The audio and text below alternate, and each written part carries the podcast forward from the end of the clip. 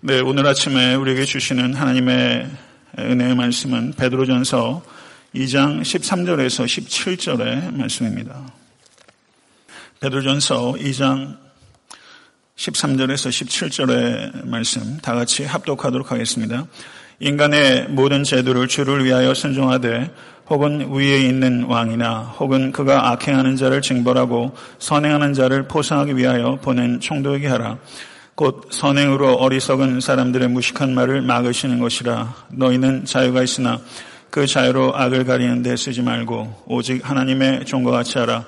무사람을 공경하며 형제를 사랑하며 하나님을 두려워하며 왕을 존대하라. 아멘. 하나님의 말씀입니다. 네, 오늘 설교 제목이 시민으로서의 그리스도인. 각오하셨습니까? 되게 딱딱하겠죠? 그런데 꼭 필요한 하나님의 진리의 말씀을 생각하고 여러분과 저에게 아, 진리로 자유케 되는 은혜가 모두 임하게 되길 간절히 바랍니다. 아, 그리스도인들이 맺는 관계들은 하나님과의 관계, 자기 자신과의 관계, 그리고 성도와의 관계, 이웃과의 관계, 원수들과의 관계, 그리고 국가와의 관계들이 있습니다. 아, 오늘 본문 말씀은 그리스도인과 국가와의 관계에 대한 말씀입니다. 그리스도인으로서 맺을 수 있는 가장 포괄적인 관계이면서 가장 소홀히 여겨질 수 있는 관계에 대한 가르침이 오늘 본 말씀이라고 할 수 있습니다. 사도 베드로가 베드로전서 2장 11절 12절에 세상에서 순례자로 걷는 법에 대한 원리를 가르치신 후 그 원리를 첫 번째 적용한 사례가 바로 오늘 본 말씀입니다. 바로 왕과 총독으로 대표되는 국가 권력과 그리스도인들이 어떤 관계를 맺어야 하는가에 대한 가르침이라고 할 수 있습니다. 그것은 베드로 전설을 수신하는 교회들이 가장 급박한 문제가 네로가 통치하는 로마라는 국가와 자신들의 관계를 어떻게 설정해 나가야 할 것인가. 이것이 매우 시급한 중차대한 문제였기 때문입니다. 아, 일반적으로 복음주의 교회의 문제는 정치 과잉의 문제는 아닌 것 같습니다. 정치 무관심의 문제입니다. 이와 같은 정치 무관심의 배경에는 빌립보서 3장 20절 오직 우리의 시민권은 하늘에 있는지라 이런 말씀 등에 대한 잘못된 이해와 적용에 기인하는 측면이 있습니다. 그리스도인이 된다는 것은 시민으로서 책임을 소홀히 해도 된다는 뜻이 결코 아닙니다.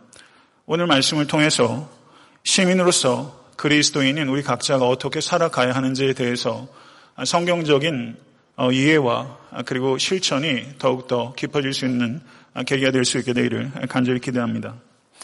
13절의 말씀을 보게 되면 첫 번째 단어가 번역본과 성경 원어상에는 차이가 있습니다. 성경 원어상으로는 휘포 타소라는 동사의 명령형인 휘포 타게테 순종하라 이 말이 원어적으로는 13절 제일 앞에 있습니다. 이 휘포타스라는 동사가 오늘 보험 말씀인 베드로전서 2장 13절 그리고 2장 18절 3장 1절, 3장 5절, 5장 5절 등에 지속적으로 반복되고 있는 것을 볼 때 이 휘포타소 순종하라라는 것이 베드로 전서 서진서의 후반부의 표제어다 이렇게 봐도 틀림없습니다. 성도 여러분 그리스도인으로서 우리 각자는 거류민과 나그네인 것입니다. 그 정체성 받아들이시겠습니까? 그러면 거류민과 나그네로서 살아가는 그리스도인의 삶의 특징은 어떠한가? 그것은 하나님께서 정하신 질서 속에서 순종하며 살아가는 삶입니다. 2장 13절에서 17절은 국가라는 질서 속에서 2장 18절에서 2장 25절은 상정과 종이라는 관계의 질서 속에서 그리고 3장 1절에서 7절은 부부 관계라는 질서 속에서 그리고 3장 8절에서 5장 11절은 성도 간의 관계라는 질서 속에서 어떻게 거류민과 나그네로서 순종하며 살아갈 것인가에 대해서 사도 베드로는 이야기를 이어가게 될 것입니다. 성경은 하나님께서 권위를 부여하신 자리에 있는 사람들을 섬기는 것이 곧 하나님을 섬기는 것이다 라고 말씀하고 있습니다. 이것을 받아들이시겠습니까? 성도 여러분, 성도님의 삶의 진정한 주인은 누구이십니까? 예수 그리스도 그리스도이십니까? 그리스도를 진심으로 나의 주인으로 영접한 성도의 삶에는 두 가지 변화가 있습니다. 하나는 권위를 대하는 방식과 권위를 행사하는 방식. 이 두 가지 방식의 변화가 나타나게 되는 것입니다. 13절 상반절 보게 되면 인간의 모든 제도를 주를 위하여 순종하되 라고 새로운 가르침을 시작합니다. 인간의 모든 제도라고 번역된 이 부분이 영어 번역으로는 every human institution 혹은 every human authority 이렇게 번역되고 있습니다. 사실은 다 의역입니다. 실제 성경 원어상의 말과는 약간의 차이가 있습니다. 무난한 번역입니다. 인간의 모든 제도, 인간의 모든 권위, 이것은 단지 국가나 정부에만 국한되는 것이 아니라 그것보다 훨씬 포괄적인 범위를 아우르는 말이라고 할 수 있습니다. 성도 여러분, 그리스도인들은 인간의 모든 권위에 순종해야 합니다. 왜냐하면 인간의 모든 권위의 출처는 바로 하늘에 계신 하나님이시기 때문입니다. 이것이 구약과 신약 성경에서 일관되게 우리에게 가리키고 있는 바입니다. 가령 다니엘서 2장 21절을 보게 되면 그는 때와 기한을 변하시며 왕들을 패하시고 왕들을 세우시며 지혜자에게 지혜를 주시고 지식자에게 총명을 주시는도다. 잠언 8장 15절과 16절을 보면 나로 말미암아 왕들이 치리하며 방백들이 공의를 세우며 나로 말미암아 재상과 존귀한 자 곧 세상의 모든 재판관들이 다스리느니라. 아멘. 그리고 신약 성경에서 디도서, 디모데전서, 그리고 로마서, 그리고 오늘 베드전서 등에서 이 권세가 하늘로부터 출처한다는 것을 이야기하고 있습니다만은 그 중에서 가장 대표적인 구절은 로마서 13장 1절입니다. 각 사람은 위에 있는 권세들에게 복종하라. 권세는 하나님으로부터 나지 않음이 없으니 모든 권세는 다 하나님께서 정하신 바라. 아멘. 성도 여러분, 사도 베드로 그리고 사도 바울이 국가의 권위에 휘포탔소, 순종하라. 라고 이 가리키던 이 시대는 기독교에 대해서 우호적인 시대가 결코 아닙니다. 기독교에 대해서 매우 비우호적이었고 그리고 더 나아가서 매우 적대적인 시기였습니다. 유대교가 그랬고 그리고 로마의 통치가 그러했고 그리고 사도 베드로가 베드로 전서를 쓸 때 그때 로마 황제는 네로입니다. 인격적인 자질로 볼 때 순종하기가 가장 어려운 사람, 더 이상 나쁜 사람을 상상하기 어려운 사람, 그 사람이 네로였죠. 그에게 순종하라. 이렇게 가르치고 있는 것을 볼 때, 현대를 사는 우리들이 국가에 순종해야 하는 것은 마땅한 성도의 도리라고 할 수 있는 것이죠. 사랑하는 성도 여러분, 권위에 대해서 순종하는 것은 그리스도인의 의무이자 특권입니다. 그리고 로마서 13장 2절을 보게 되면 그러므로 권세를 거스리는 자는 하나님의 명을 거스림이니라고 말하고 있습니다. 권위의 출처가 권세의 출처가 하나님이시기 때문에 권세를 거스리는 것은 일차적으로 이 땅의 권세를 거스리는 것이 아니라 하늘의 권세이신 하나님께 불복종하는 범죄 행위라고 성경은 분명하게 가르치고 있습니다. 그런데 성도 여러분, 세상에 불의한 권력자들이 있습니까? 없습니까? 불의한 권력자들이 동서공에 넘쳐나죠.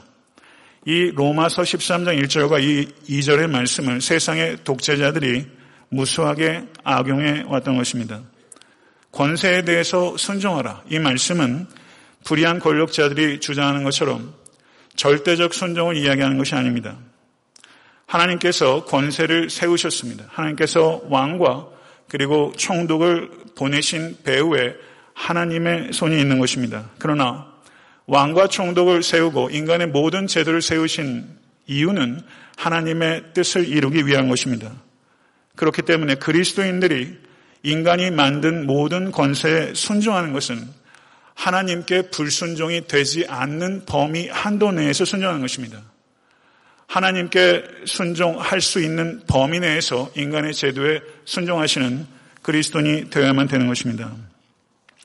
성경을 보면요. 바로가 히브리 산파들에게 갓난아기들을 죽이라고 했습니다. 그때 산파들이 하나님을 두려워해서 애굽의 절대 권력인 바로의 명을 어기고 남자 아기들을 살렸습니다. 느부갓네살 왕이 모든 신하에게 금신상 앞에 엎드려 절하라고 포구를 내렸을 때 잘 아시는 사드락과 메삭과 아벤느고는 순종하기를 거부했습니다. 다리오 왕이 30일 동안 아무도 자기 외에 어느 신에게나 사람에게 기도해서는 안 된다라고 칙령을 내렸을 때 다니엘은 결단코 순종하기를 거부했습니다. 사도행전 4장과 5장을 보게 되면 산해드린 공회가 예수의 이름으로 가르치지도 말고 전하지도 말라고 했을 때 일개 범부에 불과한 베드로와 요한, 요한이 결연히 일어나서 이렇게 선포했습니다. 너희 말 듣는 것이 하나님 말씀 듣는 것보다 옳은가 판단하라. 우리는 보고 들은 것을 말하지 아니할 수 없노라. 아멘. 사랑하는 성도 여러분, 아무리 절대 권력이라 할지라도 하나님께서 금하신 것을 국가가 하라고 하거나 하나님께서 명하신 것을 국가가 금할 때 그리스도인들은 순종할 수 없으며 단호하게 저항하고 일어나야 되는 것입니다. 1940년 7월 말에 어느 아침에 이런 일이 있었습니다. 리투아니아에서 그 총영사로 섬기던 스기아라 치우네라는 젊은 외교관이 있었습니다. 그런데 이 스기아라가 잠에서 깨고 보니까 이 대사관 문 앞에 수많은 유대인 망명 신청자들이 몰려왔던 것입니다. 그들 대부분은 폴란드에서부터 도, 도피한 사람인데 나치가 가까이 밀어 닥쳤기 때문에 또다시 궁지에 몰렸고 그리고 일본 정부로부터 통과할 수 있는 비자를 받기 위해서 일본 대사관에 사람들이 운집해 온 것이죠. 스기아라 40세 젊은 나이에 전도 유망한 외교관은 급하게 비자 발급을 허락해도 되는지 본국에 타전했습니다. 그러나 도쿄로부터 연락이 오기를 발급하지 못하도록 한 것입니다. 그러나 스기야라는 다시 신청했습니다. 그러나 본국에서는 거절했고 이제 요청 자체를 불허한다고 명령을 받게 된 것입니다. 그때 스기야라는 딜레마에 빠졌습니다. 왜냐하면 그는 일본인으로서 권위에 절대적으로 복종하고 존경하도록 배운 충성스러운 일본인이었습니다. 그러나 이 스기야라는 젊은 시절에 예수를 주와 그리스도로 영접한 개종한 크리스천이었습니다.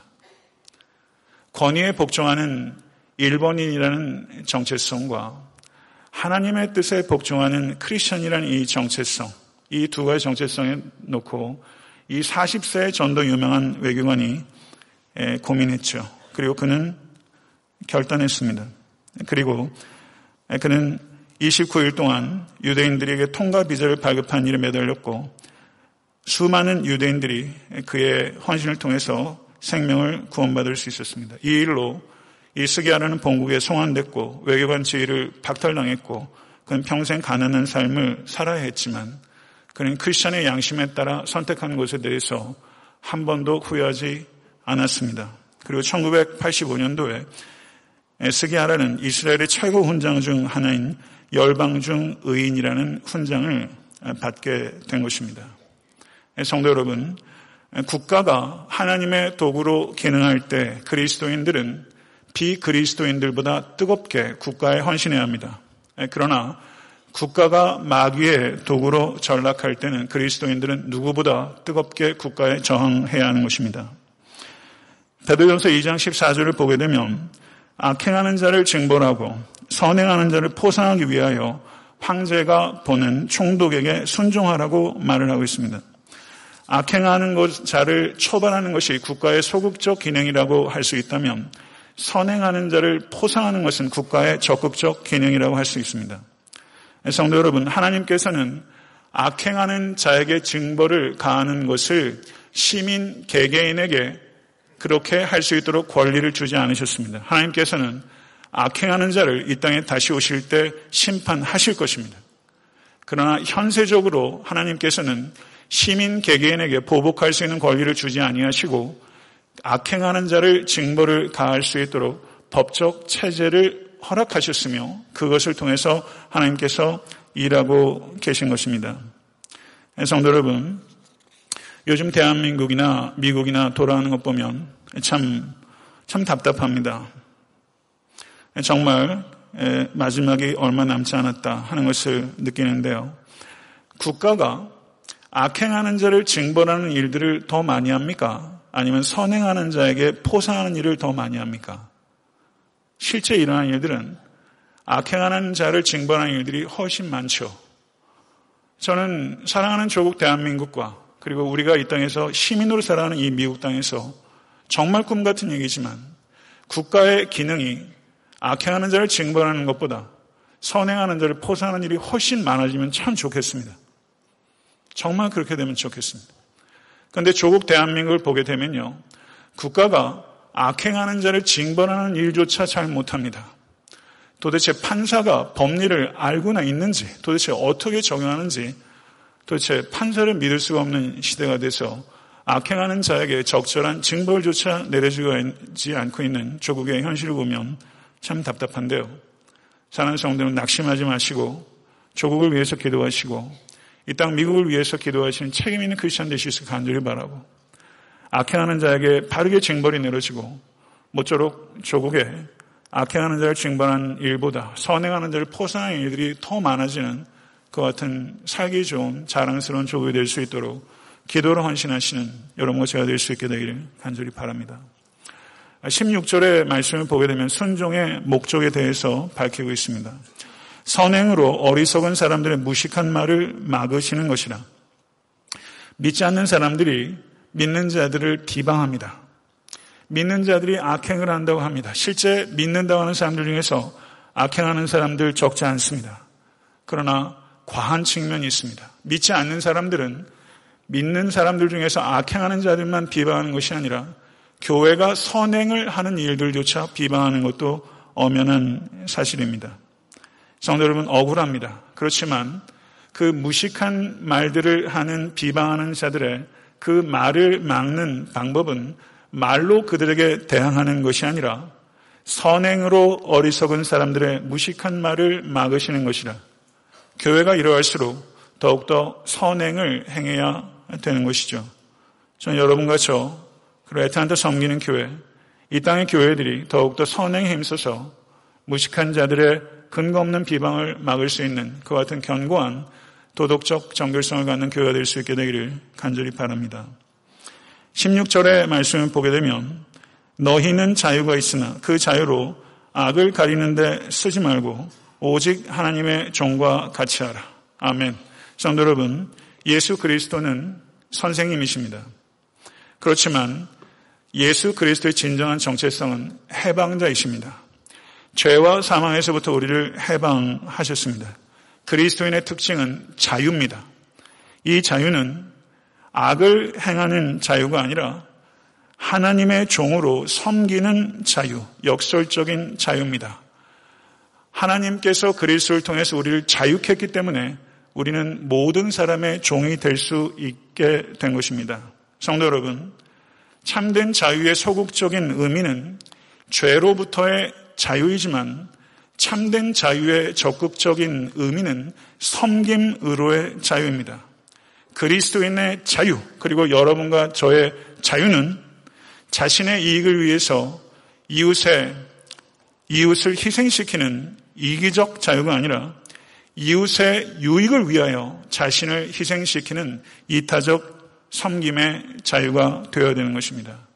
사랑하는 성도 여러분, 진심으로 권면합니다. 육신의 종이 되지 마시고 하나님의 종이 되셔서 사랑으로 섬기실 수 있게 되기를 우리 주 예수 그리스도 이름으로 간절히 축원합니다.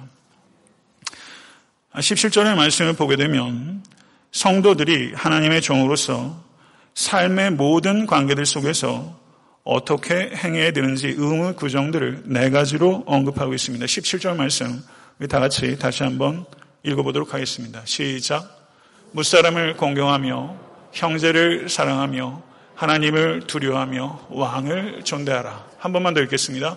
무사람을 공경하며 형제를 사랑하며 하나님을 두려워하며 왕을 존대하라. 아멘. 저도 설교를 하기 전에 이 말씀이 굉장히 평범하게 느껴졌었어요. 그런데 연구하고 묵상하면서 너무 비범한 거예요. 너무 비범한 거예요. 왜 비범하냐면요. 무사람을 공경하라. 왕을 존대하라. 지금 네 개의 명령이 있습니다. 근데 첫 번째 공경하라 그리고 왕을 존대하라 했을 때 저희 번역상으로는 공경과 존대로 바꿔 번역했지만 실제 성경 원어는 똑같습니다. 티마오라는 단어예요. 저는 이런 번역이 좀 아쉽습니다. 다른 챕터에 있는 것도 아니고 동일한 챕터에 같은 절에 있는 똑같은 단어를 다르게 번역하면 성도들이 이걸 어떻게 이게 같은 단어인 걸 알겠어요. 그러면 사도 베드로가 공경하라와 존대하라를 같은 단어로 쓴 데는 이유가 없겠습니까? 그 이유가 이와 같은 번역 때문에 발견할 수가 없게 되는 것이죠. 여기에는 사도 베드로의 부드러운 풍자가 있습니다. 사도 베드로는 시민들에게 그가 비그리스도인이든 그리스도인이든 왕에게 합당한 존대를 해야 될 필요가 있다는 것을 강력하게 지지합니다. 왕에게 존대하라는 것입니다. 그런데 왕을 존대하는 수준이 어떤 것과 같아야 되는가? 무사람과를 공경하는 것과 왕을 존대하는 것이 같은 수준이어야 된다. 이렇게 말하는 거예요. 여러분 왕 앞에 나가 보신 적 있으세요? 예수 그리스도 그 왕 말고요. 여러분 진짜 세속의 왕 앞에 나갈 수는 있습니까? 그런 왕 앞에 가면 말이나 하겠어요. 부들부들 안 떨겠어요. 근데 왕을 존대하라. 어느 정도로? 무사람과 같은 정도로. 무사람을 존대하라. 어느 정도로? 왕을 공경하는 것처럼. 성도 여러분, 무사람을 왕을 공경하는 것처럼 공경하는 것 쉽지 않고요. 왕을 무사람 정도만큼 존대하는 것 쉽지 않습니다. 그러나 성도 여러분, 제가 묵상하면서 생각하면 생각할수록 너무 근사한 거 있죠. 한 사람 한 사람을 왕처럼 존대하고 왕 앞에서도 그리스도라는 왕과 같이 나가기 때문에 그를 무사람 중에 한 사람처럼 담대하게 대할 수 있게 되는 것. 이게 그리스도인의 자유, 그리스도인의 능력이죠. 전 너무 근사하다. 그런 생각했습니다. 성도 여러분, 여기에서 무사람 안에는 누가 있습니까? 무사람 안에는 불신자도 있고, 이웃도 있고, 원수도 있습니다. 원수를 어떻게 대합니까? 존대하여 대하는 것입니다. 원수를 존대하여 대하라.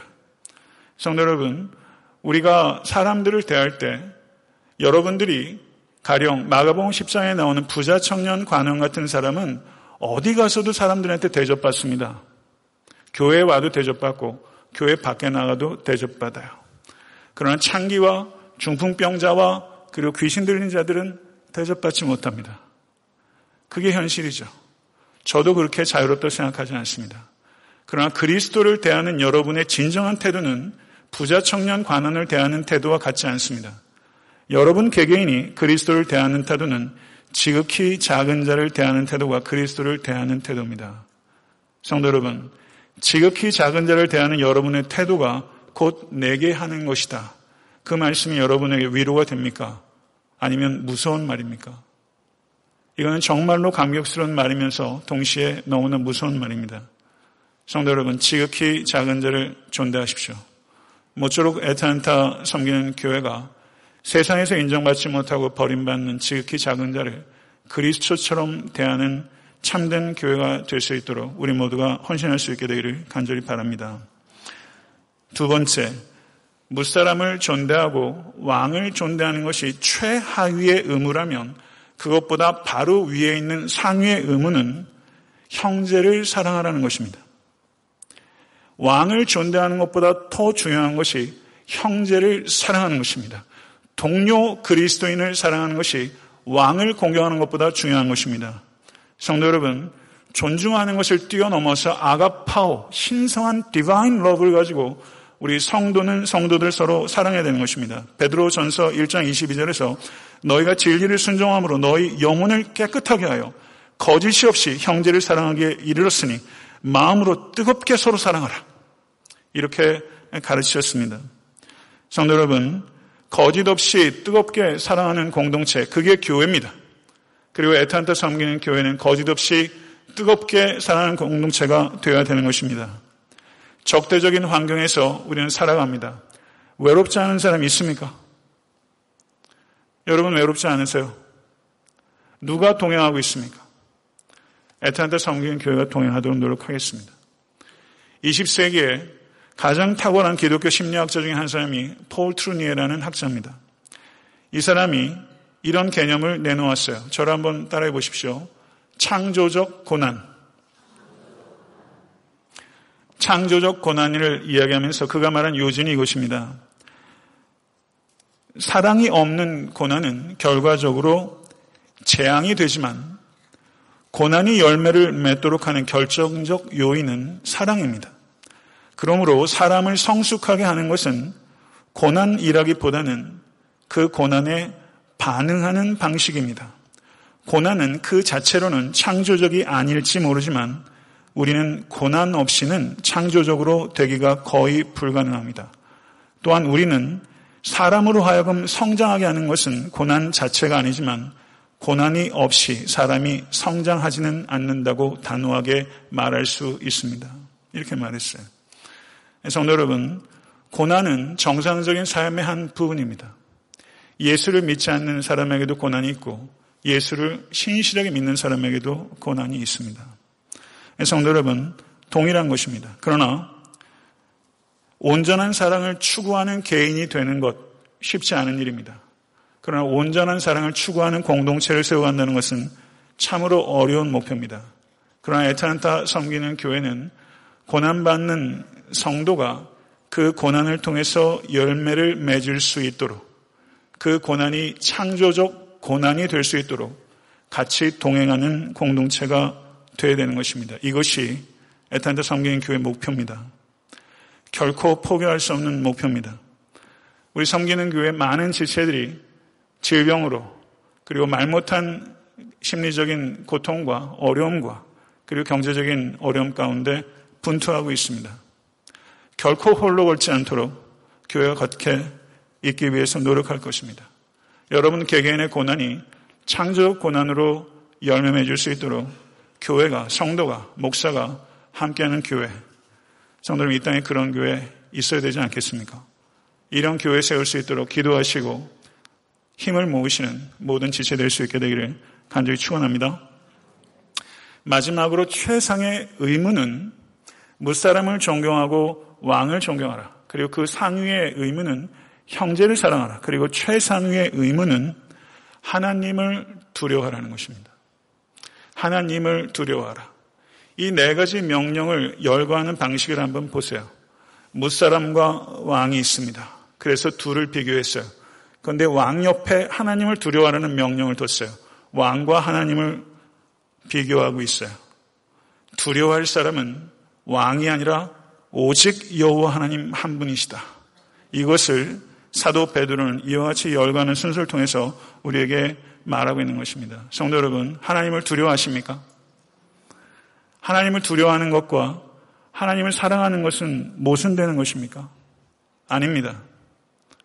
하나님을 사랑하는 것은 곧 하나님을 두려워하는 것입니다.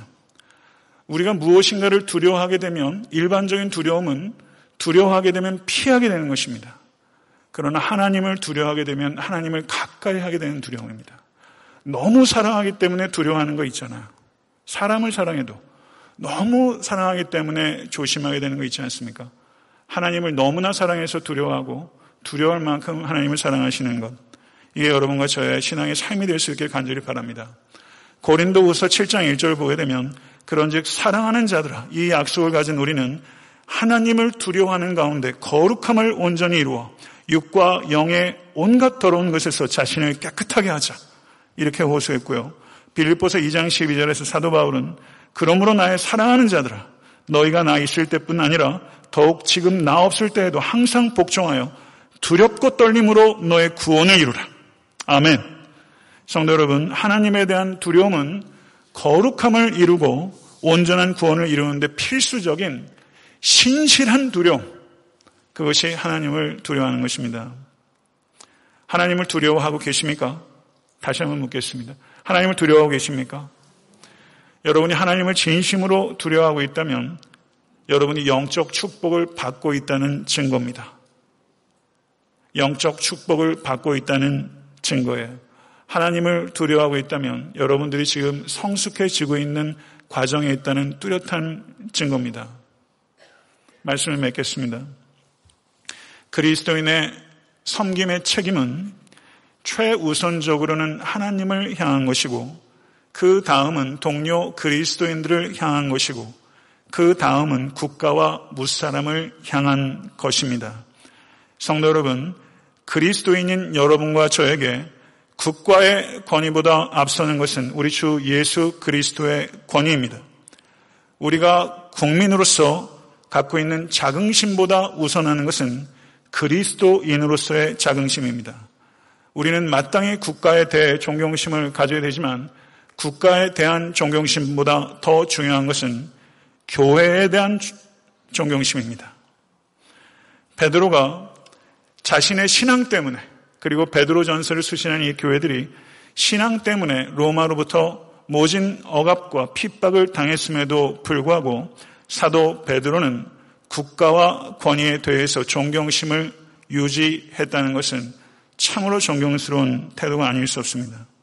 성도 여러분, 왜 그렇게 합니까? 핍박하는 국가의 권세를 왜 사도 베드로가 존경하라고 가르칩니까? 왜냐하면 그와 같은 선한 행위를 통해서 국가에게 영향을 미칠 수 있기 때문입니다. 그게 그리스도인의 방식입니다. 개인을 향해서건 기관을 향해서건 국가를 향해서건 우리는 원수를 선대하는 방식으로 영향을 미칠 수 있는 추구와 능력을 가지고 있는 유일한 존재. 그게 그리스도인이요. 그게 교회요. 그게 여러분과 저인 것입니다. 사도 베드로의 이와 같은 태도, 핍박하는 국가에 대한 존중, 이것은 단순히 어떤 철학적 기초를 가진 이타적 종교에서 비롯된 것이 아니라 선교적 동기가 그 안에 있는 것입니다. 성도 여러분, 세상 사람들은 국가를 필요악이라고 생각하는 경우가 많습니다. 국가 공공, 공권력이 잘못하는 경우 참 많아요. 미국 경찰들 보세요. 그런데 어떻습니까? 우리가 국가의 질서에 복종하는 것은 세상 사람들처럼 징발을 피하기 위한 소극적인 동기가 아니라 그리스도인들이 국가의 권위에 존중하고 순종하는 것은 예수 그리스도께서 우리를 자유케 하셨기 때문이고 그리고 그 자유를 가지고 국가를 위하여 종으로서 희생적으로 섬기는 자유로운 결단의 행위인 것입니다. 이것이 비그리스도인 시민과 그리스도인 시민과의 결정적인 차이입니다. 성도 여러분, 얼마 전에 정권이 바뀌었어요. 문재인 정권이 들어섰어요. 좋으세요? 나쁘세요? 대답하지 마세요. 싸움 납니다. 문재인 정권에 대해서 표를 찍으신 분들도 계셔도 문재인 정권에서 하는 정책들에 다 동의하는 것 아니죠. 역대 정권 다 마찬가지예요. 그러나 어떻습니까? 사도 베드로가 로마 정권에 대한 존경심을 유지했던 것처럼 우리가 투표라는 정당한 적법한 절차에 따라서 그게 우파든 좌파든 권력을 잡게 되면 그리고 부분적으로 우리가 동의하지 못한 내용이 있다 할지라도 그리고 불복종 행위를 할 수 있다 할지라도 시민 불복종이라는 것이 있지 않습니까? 시민 불복종하는 행위조차도 국가가 정한 제도적 테두리 안에서 순종하면서 시민 불복종 행동을 하는 것입니다. 성도 여러분, 여러분들이 특정 정권에 대해서 호불호가 갈린다 할지라도 그 정권에 대해서 존경하는 태도를 유지하라는 것은 성경의 가르침입니다. 교회 내에서 이 자리에 계신 분들도 어떤 정책이나 정파에 따라서 의견이 첨예하게 갈릴 것입니다. 그러나 명심하십시오. 여러분이 가지고 있는 정치적 입장 때문에 그리스도인의 교제를 망치는 일은 옳지 못한 것입니다. 기독교 내에도 목사들 사이에서도 좌파와 우파가 있습니다. 성도 여러분, 비그리스도인들이 기독교인들을 비판하는 것보다 기독교 우파와 좌파가 서로 더 가혹하고 혹독하게 비판하는 것은 전 참 고통스럽습니다. 성도 여러분, 모쪼록 부탁드립니다. 천국의 시민권을 가지고 있는 책임 있는 시민으로서의 그리스도인들은 세상 정치에 지나치게 흥분하거나 지나치게 감격해서 다른 그리스도인들과 싸울 태세를 해서는 안 되는 것입니다. 이 땅에서 국가에 대해서 갖고 있는 그리스도인들의 관계는 일시적인 것입니다. 그리고 우리는 우리의 진정한 시민권이 있는 천국으로 가게 될 것입니다. 그러나 우리의 시민권이 천국에 있다고 해서 우리가 이 땅에서 국가와 관계가 없다는 식으로 비약하는 것은 또 다른 문제인 것입니다. 우리들의 시민권은 여러분의 시민권은 천국에 있습니다. 우린 거류민과 나그네처럼 이 땅을 지나가게 될 것입니다. 그러나 우리에게 필요한 것은 책임의식과 역사의식입니다. 왜냐하면 역사의 주인은 이 땅의 왕이 아니라 하늘의 왕이신 하나님이시기 때문입니다. 성도 여러분, 그리스도인들이야말로 역사의식을 가지고 나라와 민족을 위해서 가장 뜨겁게 섬기는 사람이 되어야 합니다. 그리고 동시에 우리의 시민권이 이 땅이 아니라 하늘에 있다는 것을 기억하면서 초연함을 지켜야 하는 것입니다.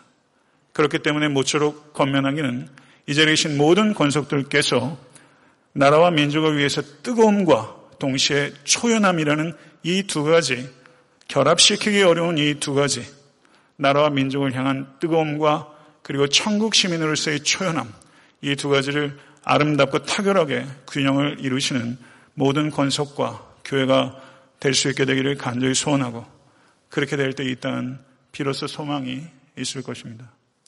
성도 여러분, 이제 기도했으면 좋겠습니다.